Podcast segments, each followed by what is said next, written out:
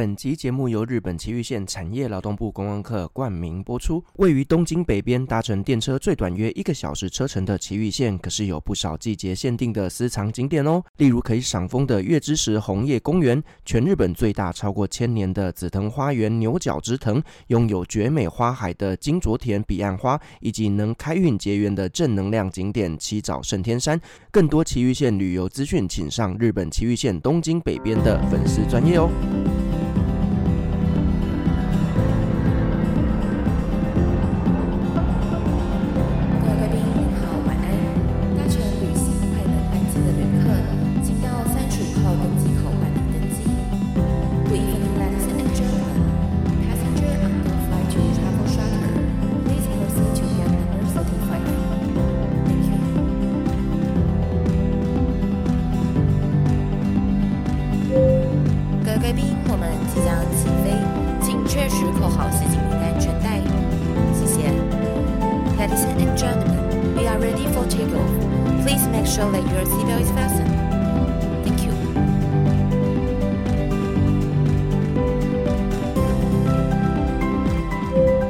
Hello，各位听众朋友，大家好，欢迎来到旅行快门，我是 Firas。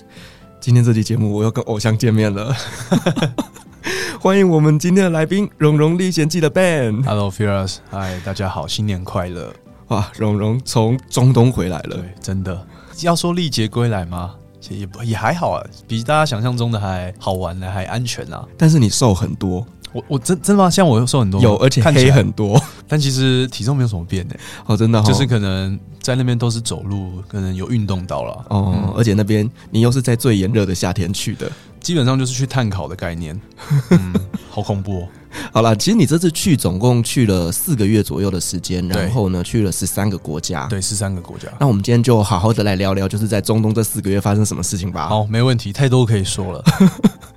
好啦，我首先我真的要非常感谢你带了这个纪念品，嗯哼哼，叙利亚的纸钞，对，我换超多，跟以前完全不一样，真的吗？都是新钞，有比较好看吗？有有有，哦，我超开心的耶！我我其实呢，那时候每天在追踪你在、嗯、呃叙利亚的直播的时候，我真的就觉得我今年一定要找时间去一趟。我觉得必须要去，而且他们真的没有像新闻当中讲的那么恐怖哦，真的、哦，真的真的。对，我其实今天主要也是想要了解一下，就是战争过后的叙利亚现在到底它长得什么样子啦。对，好，那我们就先从首先你的第一站吧。你的第一站就是当初有个遗憾在的伊朗，没错，这次总算没有被遣返了。OK，对，这个是不幸中的大幸，我觉得。好，那你在伊朗那边，我们各位稍微聊一下，就是那边有一些什么样的故事呢？我觉得如果大家现在想去伊朗的话，有一个点就是签证的问题。因为它其实已经把它改成像 e visa 电子签了，但它那个电子签呢，如果你自己在家申请，很容易会被拒签哦，非常容易。就是你写过呃，就是把资料填好以后，你等个大概一两天，他就说哎 reject，他说呃你的可能饭店的问题啊，或者是他会给你一两个选项，然后第三个就是哦，请直接接洽当地的旅行社。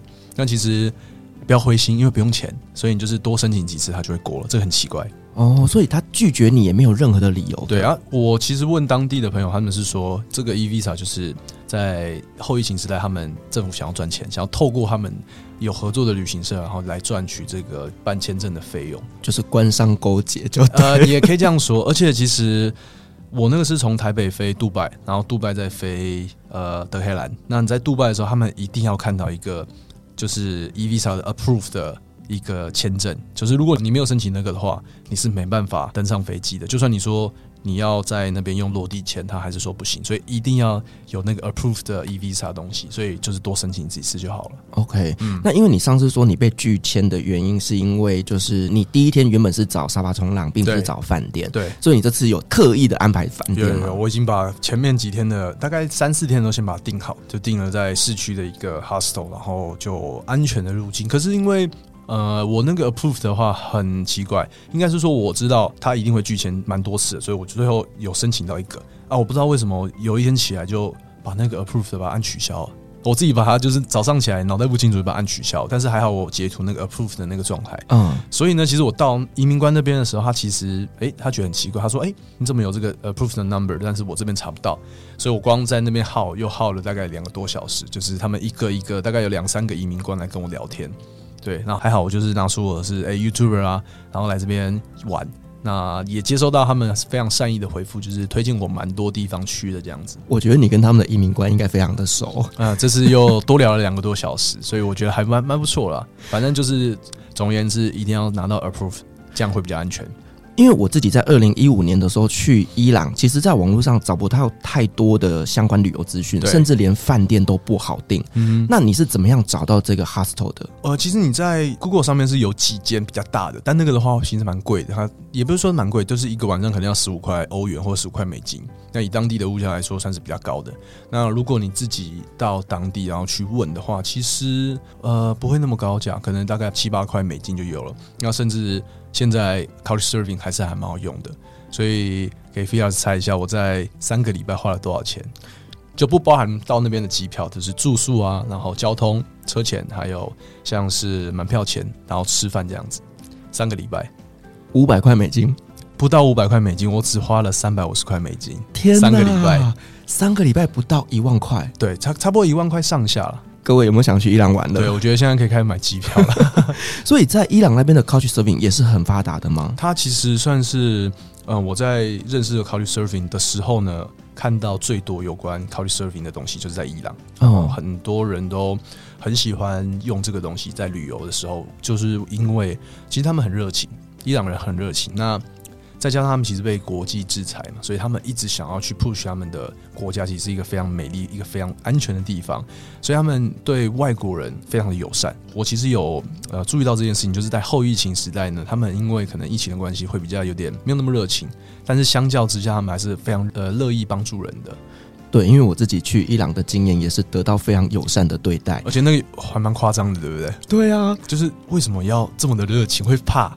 他们的好会让你觉得说你是不是想要有什么企图或干嘛的？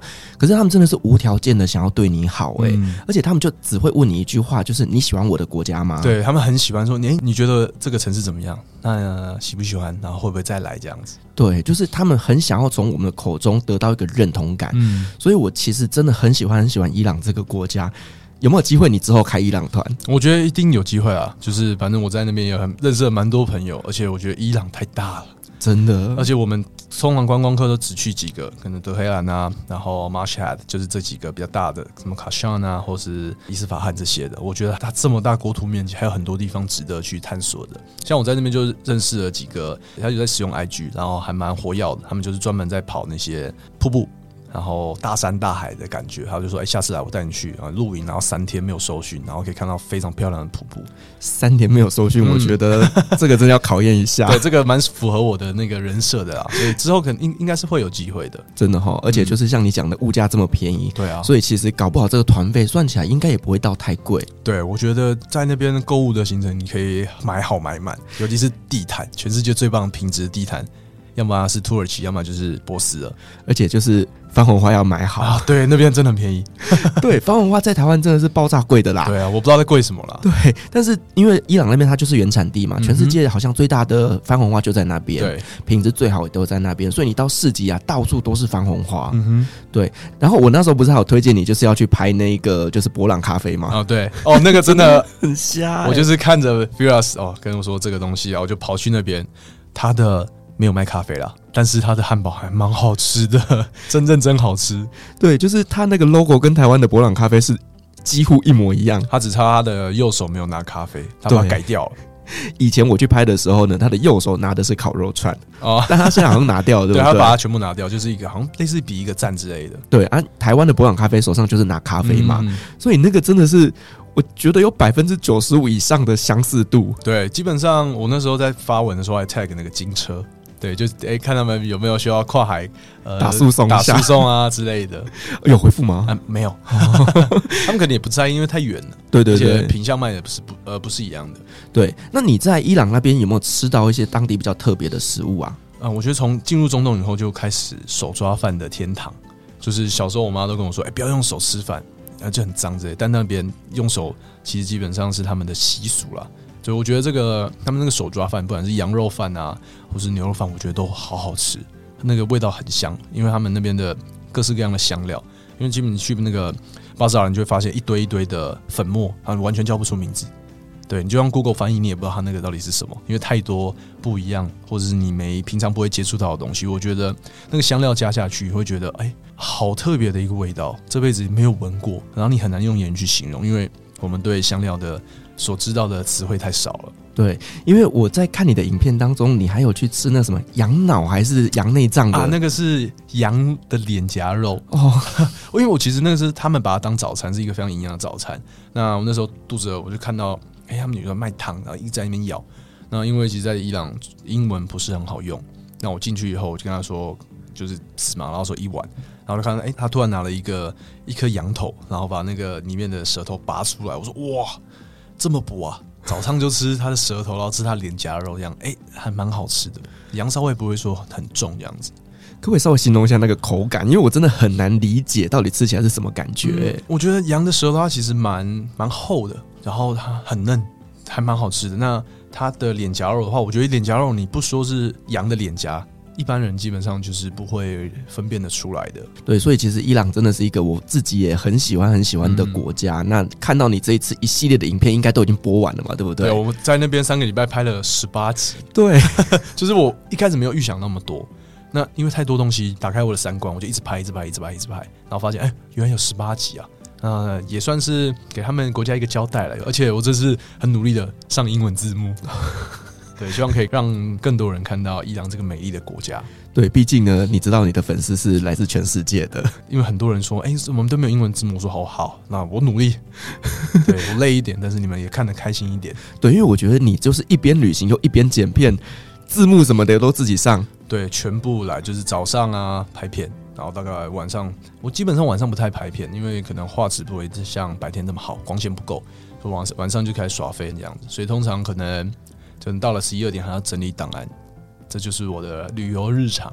哎、欸，我再插题问一下，就是你有没有算过这整趟中东之后会出几支影片呢、啊？现在是一月嘛，二零二三年的一月。对，我的影片可以发到六月底七月，这样子的话应该有超过将应该说将近一百部影片，因为太多东西可以跟大家分享了。天哪，我好期待哦！对，就是你看，我现在已经从七月到一月。我才发了伊朗跟埃及，埃及还没发完。我知道，我一直在等啊。对，很多人都说，哎、你这个上片的顺序有点乱，那为什么不发前面？我说，哦，因为纽约太好玩了，然后就可以看到世界杯。我觉得这个东西就是比较有时效性。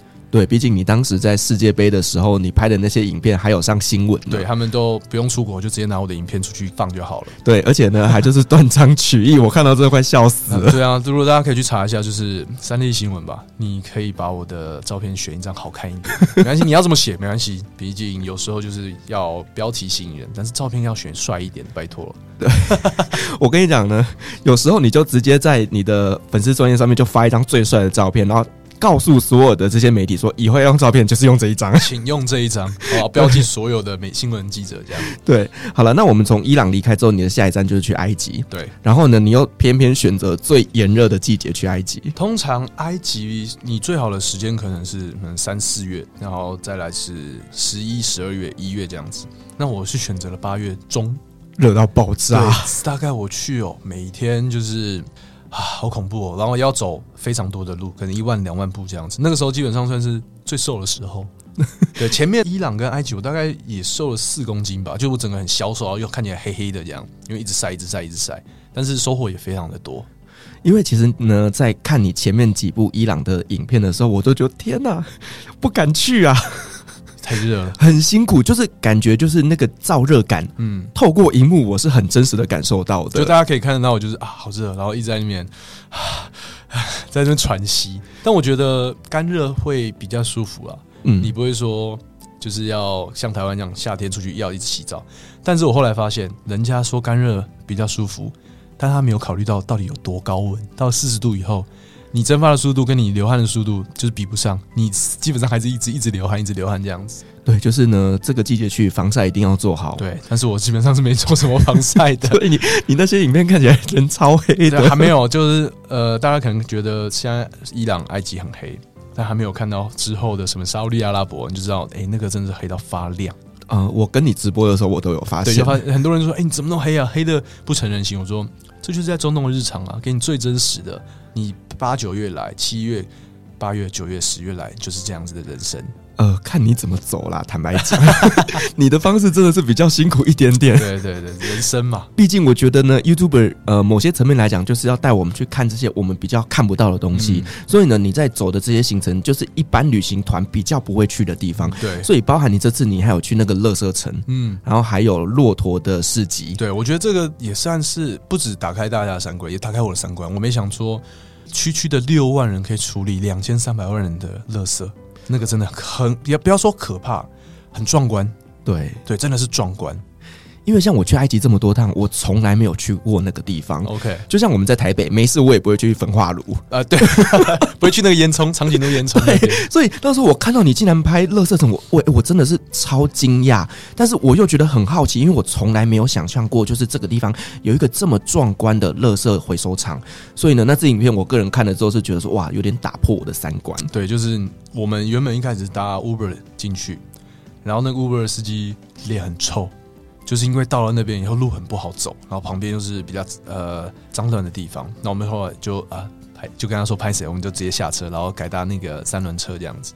但一下车那个扑鼻而来的那个味道，我会觉得这辈子应该是不会忘记。然后再看到旁边他们家家户户都在整理各式各样不同的垃圾，而且垃圾不是说那种回收，回收可能就是啊、呃、宝特瓶啊玻璃瓶没有干的湿的厨余。然后纸类全部混在一起，他们是从一个就说黑色的大塑料袋里面掏出各式各样的东西，然后呢，回收率居然还可以高达百分之八十五，哇！你看这个效率多高啊！对对啊，所以在之前，埃及政府有引进可能意大利的业者回收业者说要来抢这块饼，结果被干掉了，因为他们回收效率没有当地人高，很厉害。这个就是古文明的智慧。对，我只能说他们的呃手法很厉害。是，然后你还有去那个骆驼市集嘛？是当地就可以直接买卖，对不对？对，你要的话你可以直接带走啊，就是付钱带走，就这样子，非常的轻松写意。而且你一定要很早很早去，然后因为反正中午就是会太热，所以大概五六点，一天刚亮，基本上那边就会人声鼎沸。那你有没有问过一只骆驼大概多少钱呢？我有问，就是如果是一般的话，可能两万三万埃镑左右，大概三四万台币，那也不贵啊，就就一台小小欧多拜的概念。对啊，就是。因为其实，在中东国家比较传统一点的部落，他们会把骆驼当做你的财产。对，就是我家有一百只骆驼，我家就是有多少钱。嗯、那甚至呢，有一些比较传统一点的要娶老婆，就会跟你说：“哦，我家有二十只骆驼，这个当聘金之类的，对，聘聘金聘礼这样子。”所以骆驼就是真的跟他们生活分不开的。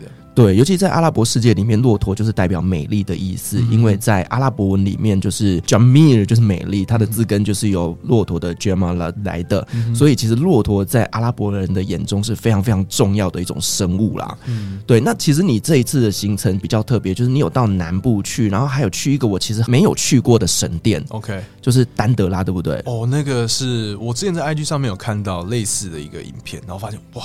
因为我在二零一七年有去过埃及，然后走的行程基本上去埃及大概都走那样的行程，但是那个地方呢比较不一样，它是旅行团一般来说不会去的，你只有自己自助旅行的话，然后包车过去，因为它其实算郊区，呃，在卢克索的郊区，所以去的人真的很少。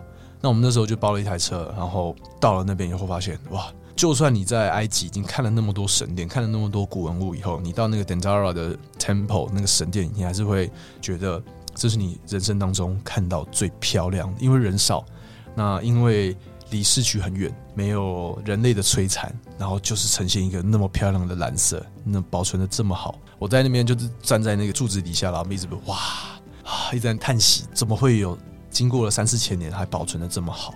其实我们在尼罗河那一边哦，就是它整个沿岸有非常非常多的神殿。那其实呢，我们以一个观光客来讲，可能第一次看到神殿，哇，天呐，amazing！第二个神殿、第三个神殿、第四个神殿，你就会腻了。通常都是这样子啊。我那时候带我爸妈去也是，哇，一开始拍拍拍拍拍，然后到后来就是哦，我在这边等你们，你们去看一看我在入口，然后滑手机啊，然后拍拍照，这样就好了。他们基本上到后来就是会有点弹性疲乏，他们不会很认真的去认识。每一个神庙的主神，然后那些历史故事，但是其实我觉得，因为我可以自己一个人在那边耗很多时间，可能一整个早上甚至一整天，每一个细节都可以了解，然后每一个故事，然后再搭配你自己身上的手上的旅游书，然后网络，你会发现哦，他这个故事真的是还蛮蛮有趣的。嗯，对，就是呢，去埃及旅行之前，可能你也稍微做一点功课，了解一下他们一些神话故事，嗯、因为这些神话故事跟他们的神殿是呃环环相扣的。对，哦，所以我其实当时看到就是你在丹德拉的那些直播影片，我真的哇，这跟我之前看的神殿完全不一样哎。对，就算你看菲亚斯，你也去过那么多次埃及，还是会让你觉得，竟然还有这样子的一个一个不一样的神殿，而且那个神殿很特别，它是应该算是唯一的一个在墙壁中也有一个神殿。它在墙壁中，你是可以走进去，然后就是一个钻狗洞的一个概念，可能四十五乘以四十五平的公分的一个洞，你就钻进去，然后发现哎，别有洞天，它藏在墙壁里面哦，你想想看。我超级期待，对，我跟你说，这个影片大概一月过年的时候就可以看到了，真的，我我就等你这支影片。对，而且其实呢，你这一次行程就是你有体验过，就是呃旅行团的整个包团旅游，也有体验过就是自助旅游，所以其实呢，埃及的玩法非常非常的多样，而且说实话，物价也并不贵。我觉得这个的话，门票反正就是既定的门票，可能像金字塔就是六七百块。但是你想想，这个六七百块的门票台币哦，你可以自己在那边享受一整天八个小时、十个小时的金字塔，我觉得完全值回票价。然后其他的话，我觉得吃便宜啦，Khoshari 好吃啊，超爱 哦，真的可以每天吃当三餐在吃。但是那个真的是碳水炸弹。对，那时候我就传照片给 Firas，他说啊。真的回忆都回来了。我第一次去埃及玩了十五天，我每天都一定要吃一餐 Kushari，超级好吃，而且北埃及跟南埃及的 Kushari 味道不一样。嗯，对，就是真的，我觉得这是埃及的平民美食啊。对，我觉得就算是一个国民美食了。然后我在杜拜的是那时候，呃，朋友帮我介绍了一个也是在那边工作的埃及人，然后他也很会做食物。我就跟他说我超级爱 Kushari，他说好，那我们明天来做。我跟你说，大家不要尝试在家里做 Kushari，你就在直接在外面买就好。因为 k o s h a r i 它其实有非常多不同的食材，大概有七八种，可能像通心粉啊，然后米饭，然后油葱。我们那天就是花了两个小时才做完，做出来的 Khoshari 超级累。重点好不好吃啊？好吃，重点是好吃，但是你要花两个小时去处理七种食材。嗯，所以我觉得大家如果遇到的话，一定要试一下。然后好好的在外面享受就好，不要在家里做。对，因为顾小驴在外面一碗可能就是不到一百块。哎，我跟你说没有，我在埃及大概一碗三十五块台币，然后吃的超级饱。对，就是顾小驴，你还上面还可以再加一些，例如说碎牛肉啦等等的，哦，就是你加购的部分，嗯、所以一碗真的就是很便宜啦。对，那我们大家都说埃及人非常非常的闹，嗯，你这一次去有没有遇到一些很闹的故事？有啊，这个我觉得是你去埃及哈，就是一定会遇到的事情，所以很多人会觉得啊，埃及。这辈子去一次就好了，然后我觉得没有，你每次去都会有不一样的感受，就是你一定会遇到不一样很闹的人事物。像我这次在金字塔区，我就有遇到。那因为我拍片都会带相机，然后再加一个麦克风，那种枪型的麦克风。那其实我在过第一道安检就买票那边的时候，他其实让我过了。那我想说，哎，那过了我就可以拍嘛。那结果我那时候在金字塔附近，在那边晃来晃去，晃来晃去的时候，晃几次在那个警卫面前，我也不知道他是不是真的警卫啦，反正他就是口袋中有一个对讲机。那我在那边的时候就走来走去，然后走到第三次的时候，走回去的时候，他看到我要拍，然后就说：“哎，不行，拍这样啊，你要跟我去警察局。”然后我这时候就想说：“哈，来了，被我遇到了。”我先不知道他是真的警察还是假警察，但他就想办法要把你带离现场，带到属于他的一个地盘。那我想说，如果我今天真的跟他走，走进警察局，我应该花大钱才出得来。那我就说不要。他说：“哦，那你不要的话，我叫我那个主管过来。”我说：“好啊，你叫啊，来啊。”我就在那边等你，因为这边人比较多。嗯，啊，反正那个主管来了以后也说，哦，你就是这边不能用。我说，可是我过安检的时候可以啊。他说，把你的证件给我看。我说，为什么要把我的证件给你看？你先把你的证件给我看。那我想说，看他到底分真的假的。那他就说，哦，上面都是阿拉伯，你看得懂吗？我说，不管你先给我看啊。诶，他就没有拿出来了。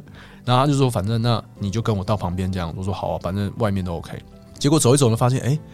这个情势好像开始对我不利了，因为旁边有很多那种穿白色制服的那种旅游警察，然后他们基本上也没有带什么武器，但是我们走到那一区的时候是有一个有带枪的，然后我想说，嗯，如果真的进警察局的话，太麻烦了，所以我就说好，我就主动把我的影片给他们看。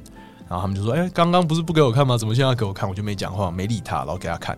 那其实他只是看我有没有拍到一些警察那些东西的，他只叫我删除了一个画面。嗯，然后因为你里面大部分都是一些景色，然后跟我自己自拍的画面而已。然后我就这样离开了。这样还好没有遇到要跟我要钱。那跟我要钱的话，就是真的有点吃不完兜着走了。我发现你这一趟旅行真的不断的进警察局，哎，呃，粗略统计大概进了四次吧。这个是为什么？因为可能拍摄的地方比较敏感吗？我不知道、欸。像第一次是在伊朗的地铁站，那我也是有拿那个枪型的麦克风。那地铁站没理由不能拍啊，而且我是完全没有发现任何的一个说这边禁止拍摄的，但是警察就说不行。那我就说哦，好吧，那不行不行，我就把它收起来就好了。所以之后我就用手机拍照的方式，对啊，他可能对呃摄影机比较敏感。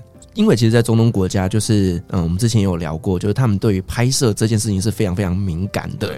对。那有一些东西，像是行政区域啦，或者是警察啦、军人呐，这些东西对他来讲是非常非常敏感的。嗯、所以呢，可能 YouTube 在取景的过程当中，这个会是一个比较大要注意的美感啊。对。那埃及结束之后的下一站，你去到哪里？我就往约旦走，而且通常大家都是走可能陆路边境，但是我这是比较特别的，我搭船从那个埃及搭船到约旦，从那个纽瓦巴，它就是旁边是一个 Dahab，就是潜水圣地。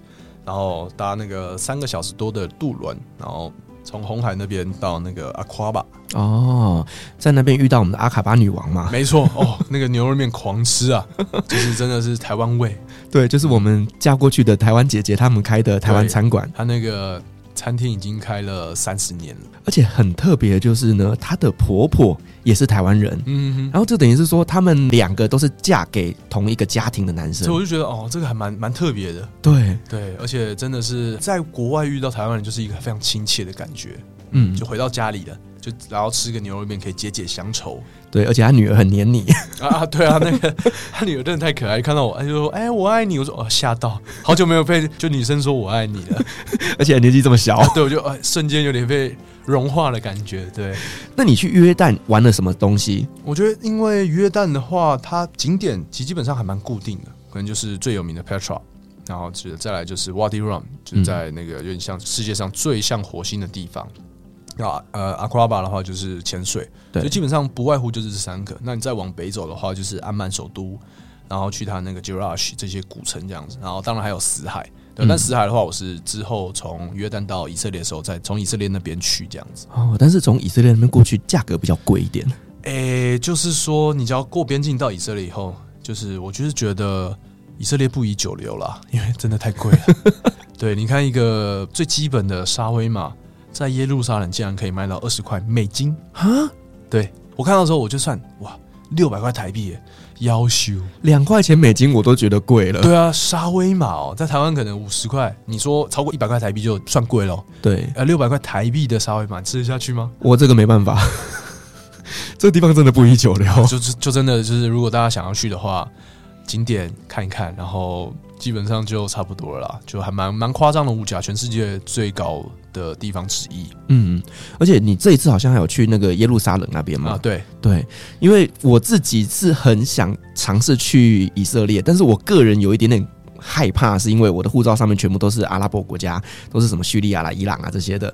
那我如果进去，我很怕我马上就被抓走了。对，我觉得我那个时候因为只去了埃及跟约旦，所以进去的话没有什么问题。哦，你是用新护照？哎，也不是说新护照，就是我我前面有很多像是可能马来西亚、印尼，然后一些东南亚伊斯兰教国家，但其实他也没有特别问什么，他只是问说你来这边干嘛？嗯，对，我觉得走，因为我走中部那个关口，所以还好。但如果搭飞机的话，就会很麻烦，真的非常麻烦。那还好你是先去以色列，如果你先去叙利亚的话，你可能真的进不去。我就这绝对进不去啊！对啊，就会被卡在约旦的关口之类的。对，那你在以色列那边，除了它物价很贵以外啊，就是那边还有一些什么特别的景点，可能是你这次第一次去的。因为我这个也算是第二次去，我上次就是在 Tel Aviv 他们的首都特拉维夫跟呃耶路撒冷，然后去了一天的伯利恒，就是呃巴勒斯坦那边。但我这次想说，哎，上次只去了一天巴勒斯坦，很可惜，所以我这次就在巴勒斯坦待了三个晚上。哎，过了一道墙哦，物价剩三分之一。哎，我自己不知道那个地方到底长什么样子啦，因为我们以前可能历史课本上面都会告诉我们说，他们是被铁栏杆给包围起来的地方，然后进出呢是警卫戒备非常森严的。那实际上你看到了是不是真的这样子？呃，因为像我是住在那个耶路撒冷大马士革门附近，因为那边算是阿拉伯区，物价也是相相对比较低的地方。那基本上从那边的话就可以搭巴士直接进到伯利恒。那看它其实有两班巴士，有一班是可以直接进去，然后不用经过安检，你出来的时候才要经过安检。那有一个的话是把你放在关口，你自己走那个关口进去。那其实我上次走那个关口的时候，它其实有点像监狱的概念，你必须要通过铁栅栏，然后有个长长的隧道，然后两边都是那种铁栏杆这样，然后你要走一个非常长的一个呃连接道，然后他会看一下护照，然后你才可以进到这个巴勒斯坦地区。然后进到巴勒斯坦的时候，那个景观就差很多，因为旁边就是那个。传说中八百多公里长的那个以阿的围栏，就是那个围墙这样子。那围墙大概三层楼高，十几公尺，所以进到的时候你会觉得，哎、有个压迫感。那那边的物价就像我说的，很相对之下比较便宜。那来到那边的话，你会觉得巴勒斯坦就是真的来到了一个阿拉伯国家。但以色列的话，就是来到一个有点像欧美国家的，因为以色列那个轻轨啊，通常这种东西不是比较少在阿拉伯国家，除了你说杜拜比较先进的地方，那。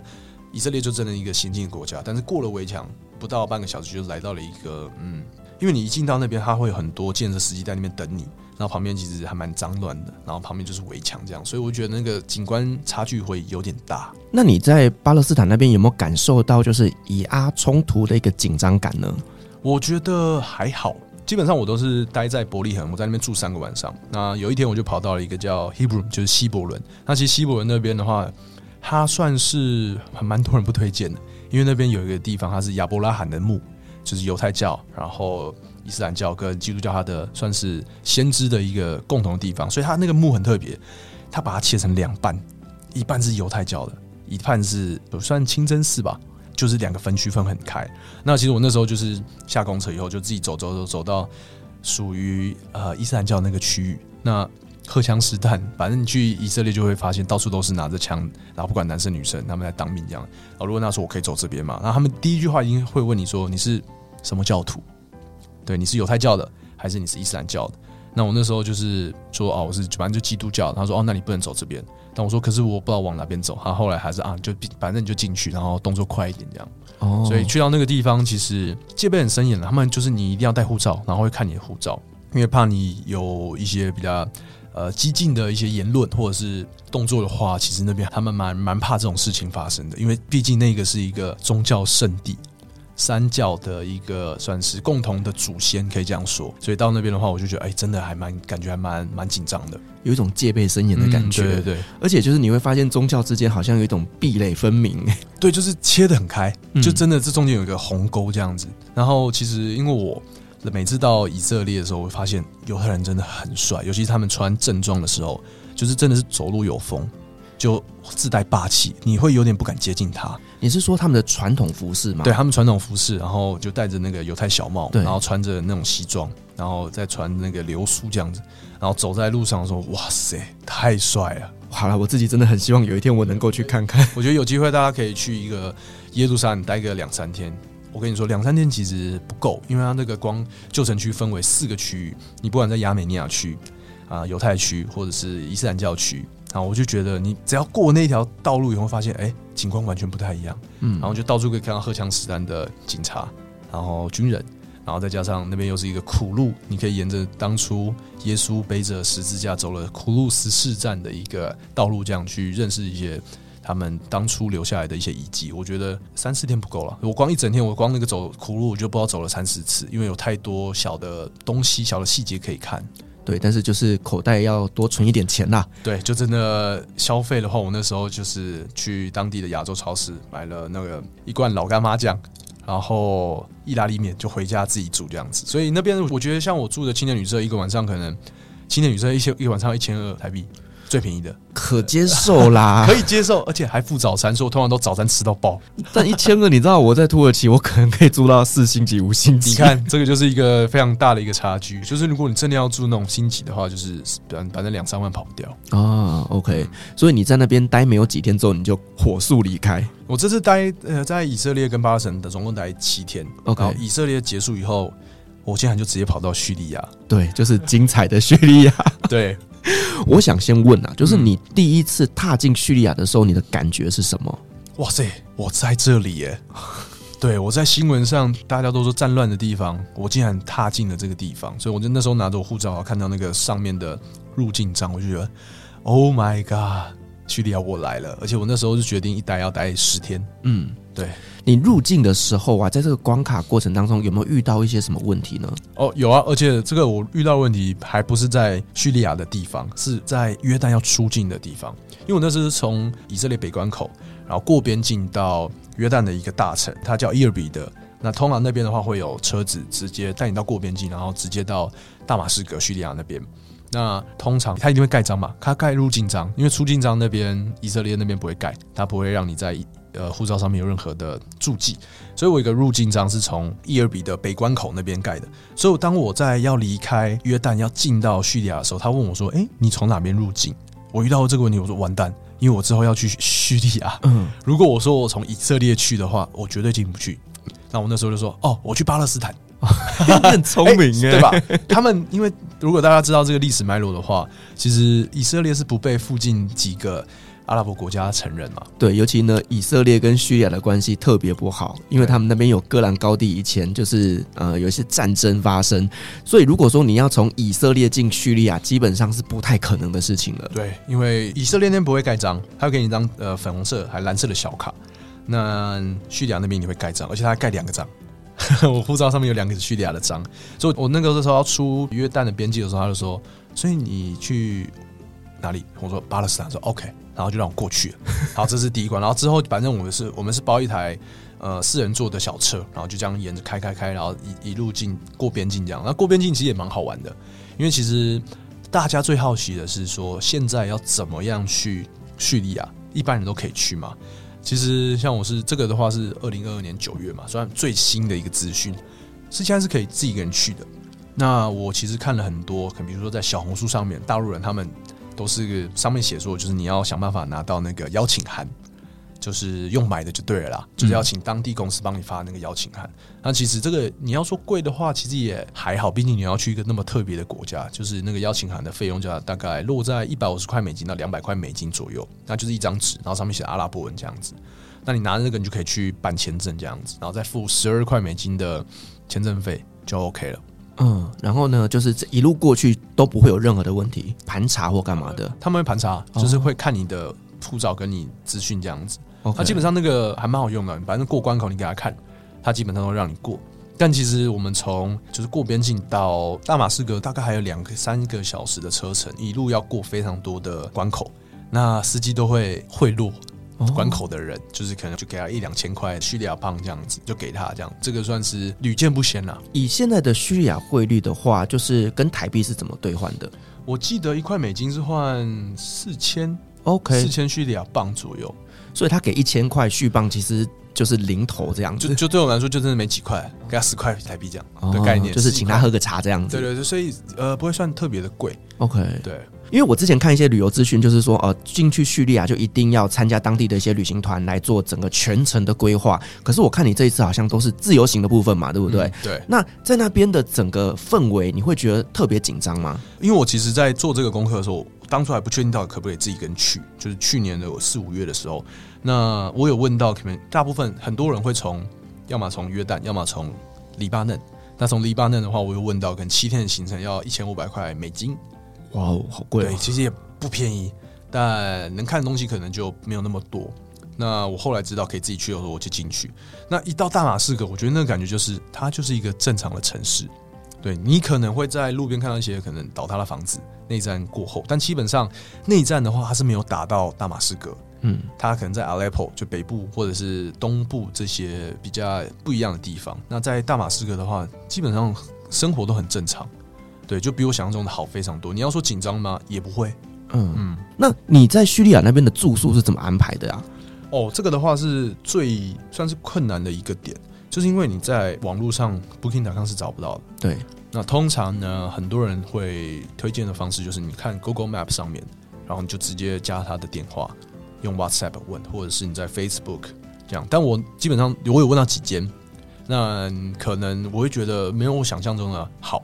那我到那个时候就是直接现场找，那就沿着 Google Map 上面去问，大概一个晚上三十块美金，那很便宜，就大概一千块上下这样子。嗯，对。然后最特别的地方就是叙利亚是一个供电非常不稳的哦，对，菲老师，你那时候在那边的时候是这样子吗？夏天会停电的，那冬天的话都还 OK 吗？呃，基本上因为夏天的用电量会比较大，所以说呢，夏天的情况下每天大概都会停电个两个小时左右，所以一天只停两个小时。那个时候了，OK，好，那我现在跟大家说，大马士革首都在叙利亚，刚刚是说停两个小时，现在是只有四个小时。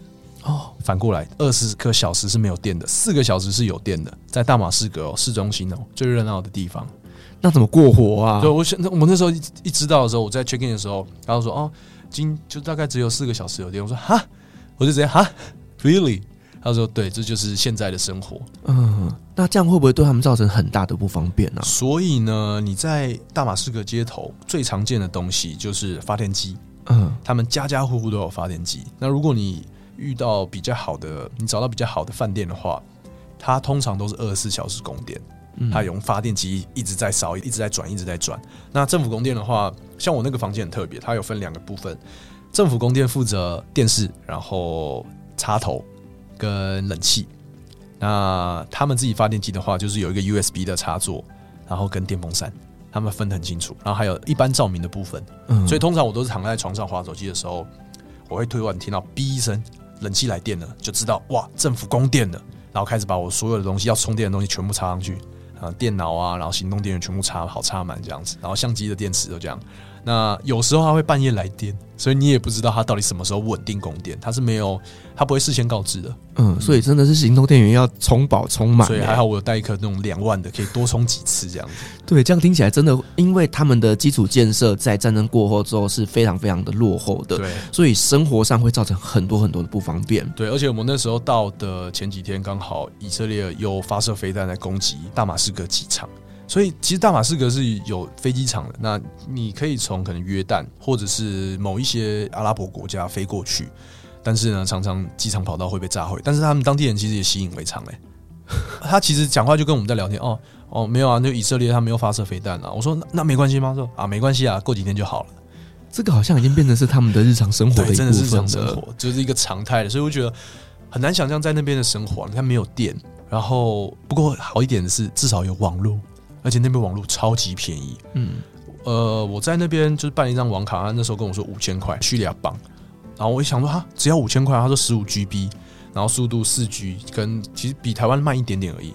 我说哈，这么便宜，你是不是讲错了？是不是五万这样子？他说哦，没有，就五千，就是十五 GB 只要三十五块台币左右，好便宜哦。对，你相较其他中东国家，那个真的是天壤之别啊。可是它的速度跟它的整个流量是正常的吗？啊、是正常，四 G 的，是真的跑。所以到哪里都有网。所以你看，你那时候我在直播的时候超级顺啊。对，就想象不到哈，叙利亚的直播为什么可以速度的这么稳定，你知道吗？所以这个是很特别，就是但是有网络就没有电了。哦，你网络用太快，其实反而你耗电量会比较大。对，所以说我不太能剪片，但是可以上传影片。哦，因为网络很快，但是你没 你电脑没有电。对，这就是一个最特别的一个地方。那叙利亚的食物呢？你喜欢吗？我觉得叙利亚食物我吃到后来就是有点有点痛苦，因为它就是以面包饼为主。嗯，那你要找到饭或面的话，其实还蛮难的。对，但有炸鸡啊，嗯，中东人还蛮喜欢吃炸鸡，而且他每次都是炸四块鸡。所以我那时候我记得我有问叙利亚说：“这阵我真的吃不完，这边都是这样子吗？就是你要炸，要么四块，要么六块，然后一个人要吃四块，其实很腻，很恐怖。”对，但我以前买好像也都是这样子哎、欸。哇，我这个那我真的不行。然后可能这样一定就是沙威玛。嗯，对对，那大概就是这样子。然后再来就是那边的酒，其实也还算 OK。对，就是你在大马士革是有酒可以喝的，而且你会发现，其实我像我从伊朗过去到埃及，埃及可能不太用说，它毕竟它是一个旅游胜地。就你比较呃伊朗，然后约旦，然后再到叙利亚，会发现，哎，他们那边呃应该说伊斯兰教很开放，女生是可以不用戴头巾的。对，所以那时候我在观察的时候会发现，哦，他们有些人甚至是穿非常辣的衣服，女生就可能穿无袖。基本上你在其他国家，可能说沙乌地阿拉伯不可能看到有无袖的，嗯，你会直接被抓进警察局。对对，就算你是游客也是一样。所以，但是你在叙利亚可以发现各式各样不同的人种，然后他们对自己的呃体态都还蛮 open 的。对，像像我们去那个唯一的基督教区，就是可以喝啤酒。对，巴布托马那边。对，我每天都往那边跑，反正当运动嘛，走过去可能半个小时，然后喝个两杯啤酒，再慢慢走回来这样。我超爱那个地方的。对，而且走回来还蛮恐怖的，因为没有灯，没有没有电，因为晚上了，就真的是你会发现那个巴扎很热闹，白天很热闹，晚上就是伸手不见五指。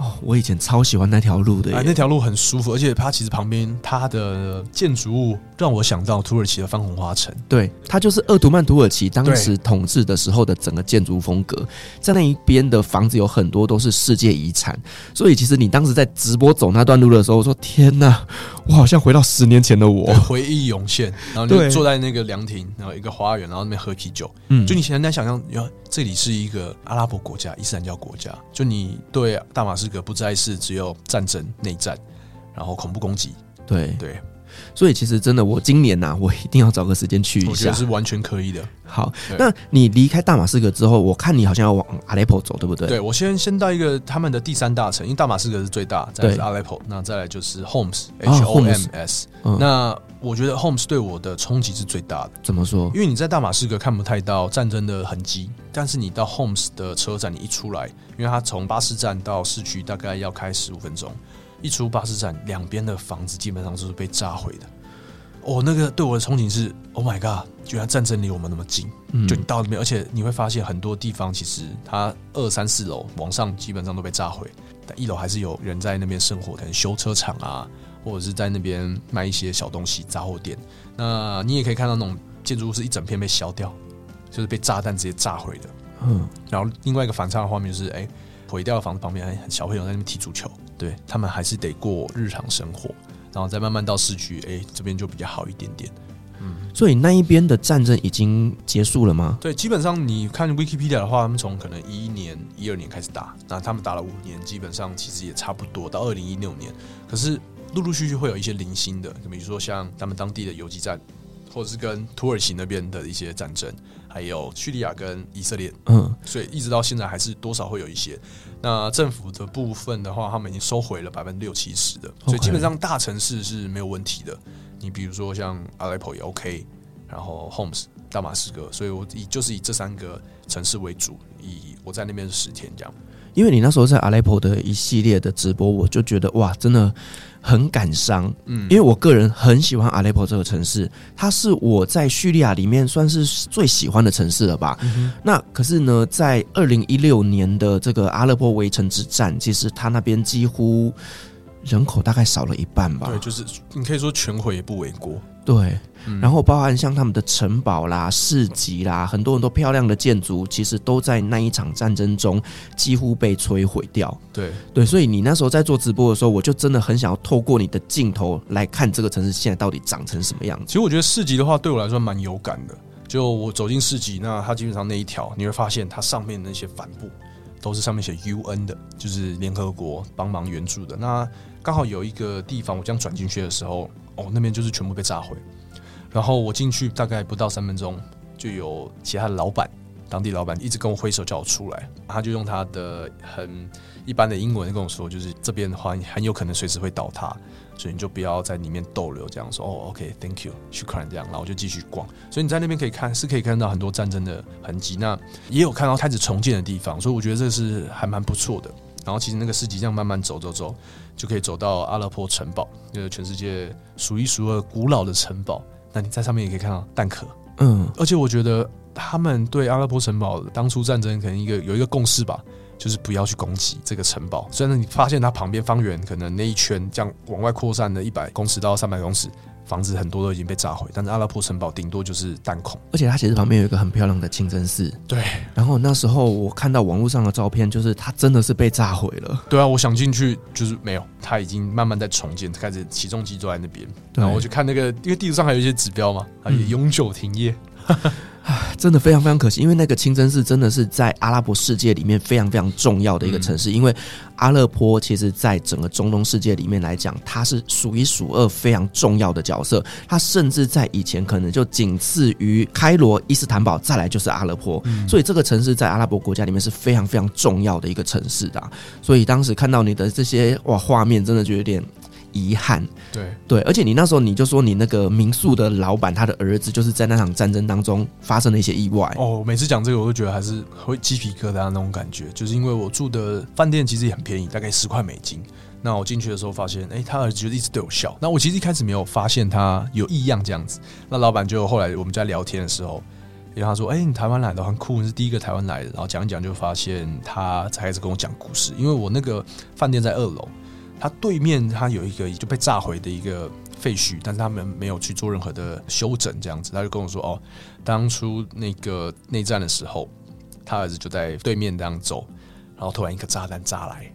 飞弹炸来，他儿子就被弹飞，然后撞到头，然后他就直接就把儿子抓过来，然后给我看他头上，他是额头这边有个大概十五公分长的一个痕迹吧。从此以后，他儿子就变成有点智能障碍这样子。我那我就问他说：“那政府有帮忙吗？”他说：“哦，就是没有赔什么钱啊，但是要的话就是有联合国他们帮忙这样。”然后还打开那个柜子里面，全部都是一盒又一盒的那个药的盒子这样子。我觉得啊。我当时听到你讲这个故事的时候，我真的觉得好心酸哦。对啊，所以我那时候就跟有跟他儿子这样拍照，然后拍一张拍一的送给他们这样子。但我觉得他爸爸还蛮坚强的，老板还蛮坚强的。他就说啊，反正我们也没办法嘛，那日子还是要过。对啊。对，其实这个战争里面最无辜的就是人民啊！战争真的很不可取啊。对，真的非常无情。然后呢，嗯、人民他又没有办法说好离开这个地方去重新生活。当然，你有能力的人会离开。那对于一些没有能力能够离开的人，他们就只能在这边嗯自食其力。所以，我觉得当时看到你这一系列影片的时候，我真的是啊，内心有很大很大的一个冲击啦。就是我在我们在聊天的时候，就是一个五味杂陈的状况。那后来也后来陆续也得知，就是如果你要当地人要办一本叙利亚的护照大概要八百块美金，好贵哦。对，你要新办一本就是要八百块美金。对，那你也知道叙利亚护照非常的不好用。嗯，对，那应该是全世界数一数二不好用的护照了。那还是要花八百块。如果你要离开这个地方的话，对。而且你那时候你还有问我，就是说能不能从叙利亚边境进去土耳其嘛？对，就是这一条陆路通关，现在也都是被禁止进入的，嗯，还在禁止啊。所以如果可以通过的话，当然是最好。对，但是土耳其跟叙利亚在那个部分，就可可能跟库德族的一些问题，所以他们还是闹得沸沸扬扬。对，嗯，还是有一些游击队在那里。而且你这一次就是在整个过程当中还发生了一个呃跟人家吵架的故事。这算是我在所有的旅程当中，就是当 YouTuber 四年哇快五年的旅程当中，算最惊险嘛？应该是可以这样说，也是最。最 physical 的一个概念，对，对，因为你那时候你很紧急要找我的时候，我刚好在忙别的事情，对，我没有接到你的电话，对，我开始哎、欸，有有没有会讲阿拉伯文？拜托拜托，对，然后我就反正第一个先讲到 Firas，但是他在忙，没关系，我找到另外一个朋友，反正就是这个故事还蛮离奇的，因为其实我是相信人性本善的，那这样子也可以接触到更多的 local 这样，那我在从 Homes 要到这个地方，这个地方叫 Latakia，是一个非常漂亮的地方，就是那个是一个海边，对，度假胜地，对，很多人可能甚至。不止啊，叙利亚的人，可能约旦他们都会来这边度假这样子。那我去到那边以后，就是我在车上有遇到算车长吧，一个男生，他就说问我说要去哪里，我说哦没有，我就随便找一间饭店。那他因为因为他英文也很烂，那我们就单字沟通。他说哦，那我带你去我认识的这样子。反正认识他就一个非常破烂的一个小房间，然后跟我说哦，计程车钱，然后再加上一个晚上住宿要一百块美金。我说哈，绝对不可能。他一开始开价两百，我说不可能，不可能，因为我要住两个晚上，然后加计程车钱。然后反正后来讲一讲，然后我就把请我朋友去刚刚沟通，然后他们就是认真是想要骗我钱嘛，就多赚一些。嗯、然后我想说好，那既然我们也耗了很久，然后过程当中他是一男一女，那女生跟我朋友讲的时候还挂我朋友电话，他们自己也恼羞这样子。他们说好了，那随便拿一百块美金这样就好了。但那时候其实我的护照不在我身上，在房东那边。我那时候我们在四楼在吵的时候，一楼他们在登记这样子，嗯，然后我就说好，那我就摸摸鼻子，我就付建车钱，那我就不住这里。那我下去的时候要跟房东拿那个护照的时候，他还不给我，他有点抓着这样子。然后后来我听到我那个那对情侣在跟房东吵，就是类似我感觉出来，我说，哎，你为什么要给他？嗯，就是把他扣着就好了。然后反正我就离开那个地方，然后到街上继续拍一些影片。然后这时候黑衣人就一直追着我。然后其实我在路上有遇到一些蛮见义勇为，他们讲英文的，然后跟我聊天。那我就想说，我今天没有愧对于你，那我已经意思意思已经付了计程车钱了，那为什么还要扣留我？所以我那时候就直接要搭那个计程车，而且计程车是那种 motor taxi 摩托车，然后上去的时候他就直接把我扯下来，嗯，对，直接把我从车上扯下来，然后就直接推他，我就说 fuck off，就是你不要碰我这样。然后哎，也引起很多人的一些围观，对吧？这这个过程当中，其实还蛮紧张，因为他一直跟我说要去警察局，对啊，然后我就说我凭什么去警察局？对啊，你又没有做错，我没有做错事情啊，对啊，然后我就走，然后。因为我背着大包小包，然后我要上上摩托车，然后那摩托车司机很可爱，知道我被拉下来以后，还默默的跟在我旁边，一直跟我使眼色，嗯，就说：“哎、欸，走走走，这样子。”然后反正他就一直追着我，然后一抓着我这样，我就一直把他挣脱开。然后这时候其实我觉得还蛮多，真的是很多好人呐、啊。对，坏人就是唯一的那一个。那大部分人都是很想要帮助你的。我觉得这是在阿拉伯国家一个再正常不过的，就是他们都很热心，会认真想要帮你解决啊。你毕竟你是一个外国人。然后这时候就有一个外国人，他就骑着摩托车骑过来，他说他是德国人，然后问我需不需要帮忙，我说要，然后我就跟他讲大概的情况。他说好，如果你需要帮忙的话，你就是要去警察局需要帮忙的话，我可以跟你去，我可以陪你去这样。然后就我们就去，然后去反正就是跟那个那边警察聊一聊，聊一聊，然后又把房东找过来。讲白了黑衣人就说他都已经说要住了，那照理来说他应该要至少要付第一个晚上的钱，对吧？他就是要骗我钱。然后反正最最后经过半个小时的协调之下，我还是付了第一个晚上一半的钱，但是也没多少钱，就五六百块，然后给房东，然后我就可以离开了。重点是那个黑衣人到后来什么钱都没有拿到，就忙了大概三四个小时以后，他什么东西都没拿到，对吧？所以我那时候到拉塔基亚的那一个。整个下午，整个晚上都在闹，就忙这件事情。然后就是，哎，很不想待在这边，明天就要走。那结果那个德国人其实还蛮给义气的。那反正天色也晚了嘛，就住我那边，然后请你喝啤酒，就遇到另外一个好人，这样。嗯嗯嗯，我就觉得有惊无险呐。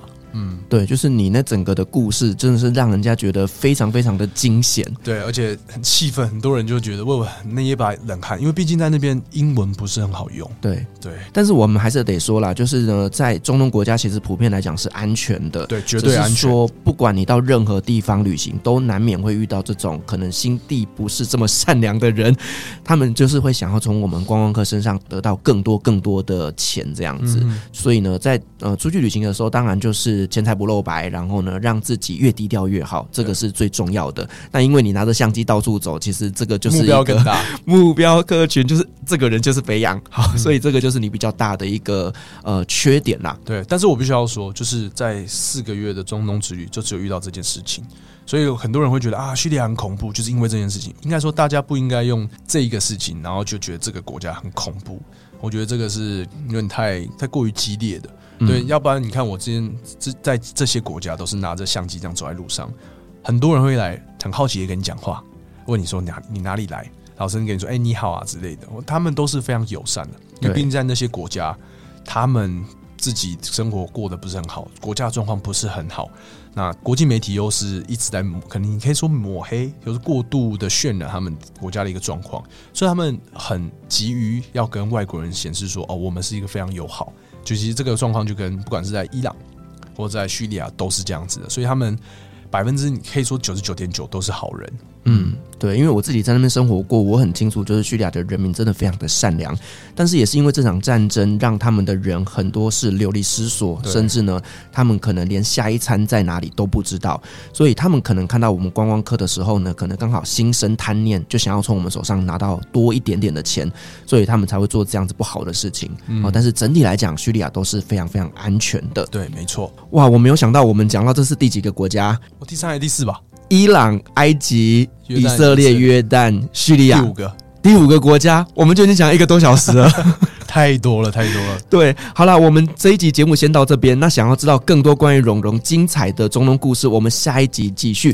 好，我们感谢蓉蓉今天精彩的分享，同时也感谢所有听众今天的陪伴。如果您喜欢我们的节目的话呢，别忘记给我们五星好评加分享哦。另外呢，我们在 FB 是有旅行快门后期师的社团，针对今天这期节目，你有任何想分享的，都可以在上面留言，所有的留言都是我亲自回复哦。旅行快门，我们下期再见，拜拜，拜拜。